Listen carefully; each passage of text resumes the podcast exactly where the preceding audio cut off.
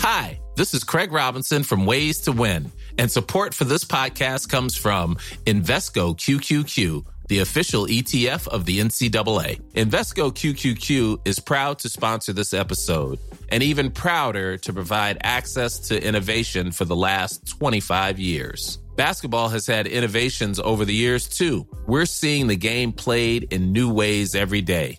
Learn more at Invesco.com slash QQQ. Let's rethink possibility. Invesco Distributors, Inc. Ready to pop the question? The jewelers at BlueNile.com have got sparkle down to a science with beautiful lab-grown diamonds worthy of your most brilliant moments. Their lab-grown diamonds are independently graded and guaranteed identical to natural diamonds, and they're ready to ship to your door. Go to BlueNile.com and use promo code LISTEN to get $50 off your purchase of $500 or more. That's code LISTEN at BlueNile.com for $50 off. BlueNile.com code LISTEN.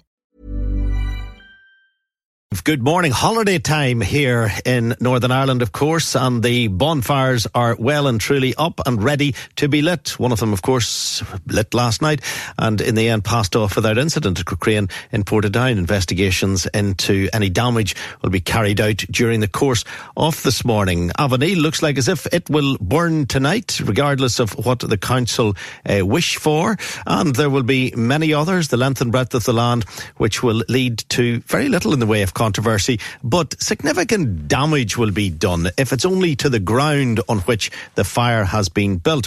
Now, a sympathetic ear has been directed towards the bonfire builders in the form of a writing in a publication. Is that publication the Unionist Voice? Is it the News Letter? Is it the Daily Telegraph? No, it's the Irish News. The Irish News, and the person with the sympathetic voice is Alison Morris, of all people. Morning, Alison. Good morning. Alison, surprising writing from you this morning. You're you're thinking that these young men, mainly young men, who are, you know, wrecking the place, uh, deserve some understanding. I think that there's an issue in the 20 years I've been doing this. We can see that while we do talk about bonfires and there are still problematic bonfires, it's nothing like the way it would have been years ago when I'd been reporting on bonfires up against interfaces and shots being fired at them and all sorts of mayhem happening all over as well. So I think that we're gradually getting better, but we clearly do still have bonfires such as the one in Portadown and such as this standoff that's going on at the minute in, uh, Avoneil. But I, I, I think my column is not about those bonfires specifically. It's about the culture of bonfire building and a report that I think you covered in your show last week about young people and their attitudes towards bonfire building. And the sort of sadness, I think, that when you go into some of these areas and talk to these young people, that this is the highlight of their year. This is the thing they look forward to most. And I think that that is where the failing of the peace process has come in. That, that these young people don't have something better to look forward to in their life than a bonfire, than a big pile of wood and a fire once a year. So they don't have educational achievement, they don't have access to further education or training. Um, and many times, if they are employed, they're employed in zero hour contracts, which means they'll probably never be able to afford a home or, or a car or any of the other things as young people that we remember saving up for they don't have, you know, the the joy of going out and celebrating the night of their exam results, whether they be good or bad. They don't have the, you know, joy of sitting for a holiday with their mates, you know, to, to go away abroad for the first time. That their lives are very focused on one thing, and I think that the amount of sectarianism that's still harboured in these areas, be it what we were talking about earlier earlier in the year about the, the 12 and 13 year olds ratting in Creggan, or be it young people hanging around, you know, piles of wooden tires, you know, on the London Road in East Belfast.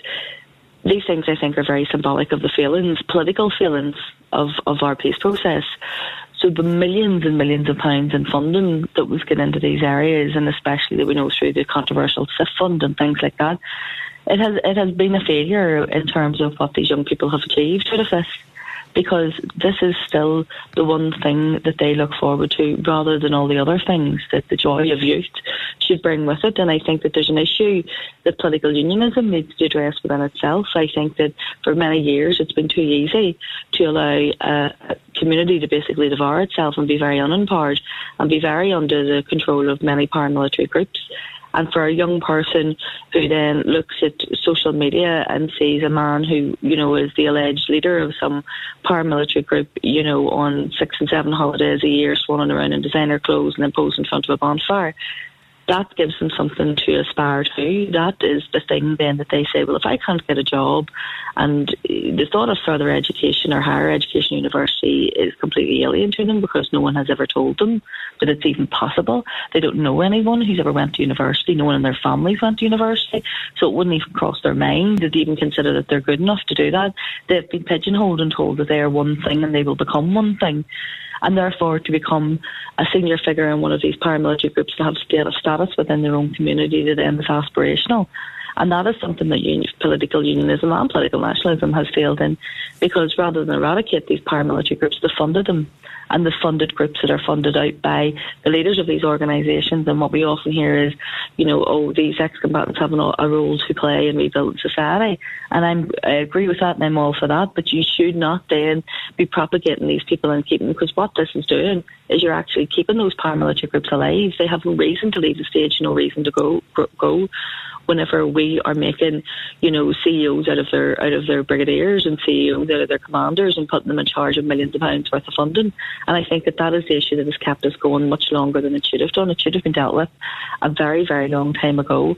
And I think that this was not these young people's conflict. This was our conflict. So yeah. why are we passing it on to them? It, it's hard to it's demonize hard. them and call yeah. So mm. go ahead, sorry. Frank. Yeah, it's hard to argue with part of what you're saying in relation to the brigadiers and where all of the funding's going and where the focus is, because this has been discussed many times. But I'm trying to concentrate on the young lads who you described as possibly being eventually on a zero hours contract or never being able to save up to buy a car or they won't, like us, Eh, it was the term you used, or like others, be able to save up to, to go on, on a holiday. Eh, do you, do you not think you're, you're, you're overstating that? There'll be a lot of young fellas who will be building bonfires for the last three months that will come to a conclusion tonight and they'll dance around it and they'll yo ho and drink, you know, buckfast and shout whatever they shout, slogans that won't be very endearing to anybody.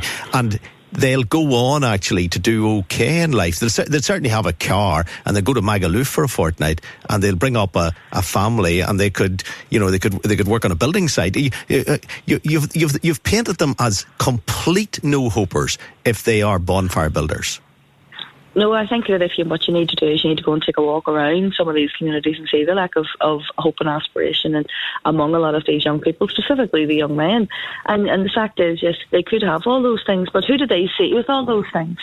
They see the criminals in their community with that. And no matter what what how much they deny it, if you want to go in and build homes or resources or anything within some communities, you will have to pay protection money to an organisation. You will have to ask the person who is the gatekeeper to that community, who is basically paramilitary group leader, is it okay to come in and do that? And that's what statutory agencies have to do. And that's something that has been turned a blind eye to by politicians for far too long. And so a lot of times they say, who do they see in their community, Frank, with the fancy car and with the fancy holidays? Someone who is a paramilitary, someone who is living off the proceeds of crime, and to them that becomes very aspirational. And if you never, have, no one has ever shown you any different, you don't know any different. So instead of keeping doing the same thing over and over again and expecting a different result, I think that we need to think about these things completely differently. So tomorrow morning, you know, in the, the cleanup of, of the 12th, we'll discuss the cost of retarmacking surfaces. We'll discuss the, the cost of, of clearing areas to the council and to the ratepayers and to everybody else but you don't. You don't, we started saying, and that's that's where I think that the problem is. So every year, me as a journalist, you know, the Council of Statutory Agencies, we wait till these things are built. And then we all go, you know, at it and we go, well, this has to move, and that has to move, this is controversial, and get the police in, get the contractors in. And instead of starting at say we need to start at A. So we need to start next week and look at what we can do to stop this ever becoming such a such an important thing in someone's life that they're willing to basically get a criminal record. They're willing to basically go against, destroy, you know, property within their own community. So instead of talking about this this time next year, it should be talked about in August and September and October and looking at ways of the fact that you can have a bonfire. It's part of Florida's culture. It's not my culture. I don't understand it. But I mean, I know that it, it holds great significance for some people but there are hundreds of bonfires that will take place um, across the north that will not cause any disturbance to anybody. And I think that we can look at ways that people can do that without turning it into their annual, you know, the highlight of their annual year. I mean, that report you looked up at the Northern Ireland Youth Forum. I mean, these kids were saying it was their Christmas. It was better than their Christmas. It was it was everything to them. And while, you know, in some ways you can understand that if that's what you've been brought up to believe, that's what you will believe, you need to break that cycle. That can't be your everything. That cannot be the highlight of your year. You know, burning a load of wood in the middle of a housing estate should not be the highlight of any young person's year. It just shouldn't. And if that, if that is what the highlight of the year is, then we've all failed them. And the politicians have failed them, and the agencies that are tasked with looking after them have failed them. And I don't believe there's such a thing as a bad young person or a bad child. They're all a product of their own environment. We're all a project of a product of our own environment. You know, the opportunities that the people who come on my Twitter account this week criticising because they feel that, you know, well, they'll just be scumbags and rats and so what? What are you defending them for? It's lovely for them that they've had a different outlook and a different opportunity in life, but not all people have. And I don't think that we should just write off a section and say, well, not to do, just what are we going to do? Build a Trump style wall around them and leave them in there by themselves? Or are we going to actually make an attempt to try and go and pull some of them along with us? Because the fact is that we're meant to have a peace process to make our lives better and it's not in some places. It is where I live, and it is where my children live, and some of us have definitely benefited and brought from peace. And I feel like I, I had the peace dividend from peace coming from West Belfast. My children's life changed after the, the ceasefires, but in some places their lives didn't change, and that is a massive failure, I think, in, on so many people's part. Yeah, but do we not run the risk, even by having this conversation, Alison, considering that people who are listening know my background? They they know I've got a, a GAA background. I've got I went to a Catholic school. I, I come from what would primarily be described as a, a, nationalist village. That that you know that's my my background. Whether or not I buy into all of that is is irrelevant. But that that's my background. Your background is is is a background working for a newspaper which clearly is writing for a nationalist audience, and you would have an understanding of growing up in a part of Belfast that wouldn't have seen. Uh, 12th of July uh, bonfire. Do, do, we not run the risk of, to some extent, sounding patronising towards working class Protestants? Well, I mean, I'm as working class as to come. When we did used to build bonfires when I was a kid, was, there was a bonfire at the top of our street every August when I was a child, and I remember collecting wood for it, although a very different type of bonfire. It was basically full of people's old furniture and, you know, scabby sofas and mattresses, and everybody got flea bitten by them. Um, and that stopped because there was so much trouble and so much conflict, and so many people died at that time of year. And if you, you get lost lives, a book that documents the deaths, the troubles, and you look through the week of the 9th of August and every year up into that, you'll see a catalogue of people who died in all sorts of different circumstances because of the trouble that surrounded that. And as we know, that is where the West Belfast Festival came from, and those bonfires stopped and something else replaced them. And that is happening in, in a lot of um, loyalist communities where they're starting to replace the bonfires with beacons and, and trying to have positive engagement. And you can have panel talks and talk about the loyalist culture and all the other things that go with it. But instead of this, you know, macho measuring competition to see who can build the biggest, biggest fire, um, I mean, I come from a, a, a very poor and very working class background.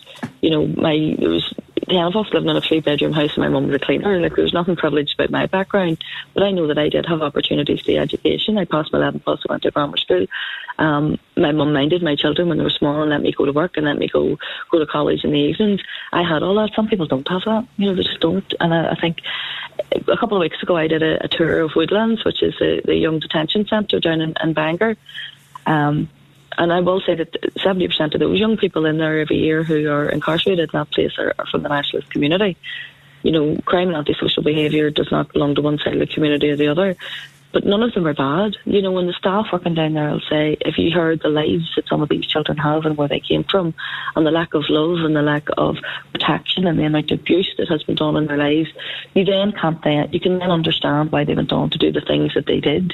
Um, and I think that what they're trying to do is address the problem of that, you know, go back to the start and address the trauma in their lives and when it happened and intervene then, rather than let it get to the point where they become, you know, uh, hamsters in a, a prison cycle wheel where they're just getting out and reoffending, getting out and reoffending. But the same thing happens when you come to communities like like the Creggan, like places down in Lurgan, like West Belfast, where there's a lot of antisocial behaviour, or like parts of, of East Belfast. And when you talk to those kids, no matter where I go to work, they're all the same children. You know, they all they're all sort of a bit funny and a bit mad. You know, and they all say the same same sort of things but there's so much potential there that isn't being harnessed, and, and that can come through the fact that the investment that went into those areas didn't go directly to those children. I mean, the money that's being spent, that was spent this week to send contractors into London Road to remove all those cars, had those tires not been there, that money could have been redirected into facilities in that area and the boxing club, you know, into a soccer pitch and to build you know, an all weather pitch for them and to even take them away on some sort of residential where they can have a wee bit of joy and a wee bit of happiness in their life. We're squandering money on things that we shouldn't be squandering it on, but we're addressing it at the back end of it. So we're going straight to Z instead of starting at A. Let's address what's making this happen every year. Let's address that. Let's got some hope in their lives, that their lives are full of joyous events. Every week has a joyous event, it's something to look forward to. Every Friday night's a joyous event, and it isn't just focused on one day of the year when you're standing around a big massive fire. Alison, we really appreciate your description. Uh, eloquent. Even when we're on a budget, we still deserve nice things. Quince is a place to scoop up stunning high end goods for 50 to 80% less than similar brands. They have buttery soft cashmere sweaters starting at $50, luxurious Italian leather bags, and so much more. Plus, Quince only works with factories that use safe, ethical, and responsible manufacturing. Get the high-end goods you'll love without the high price tag with Quince. Go to quince.com/style for free shipping and 365-day returns. To a fault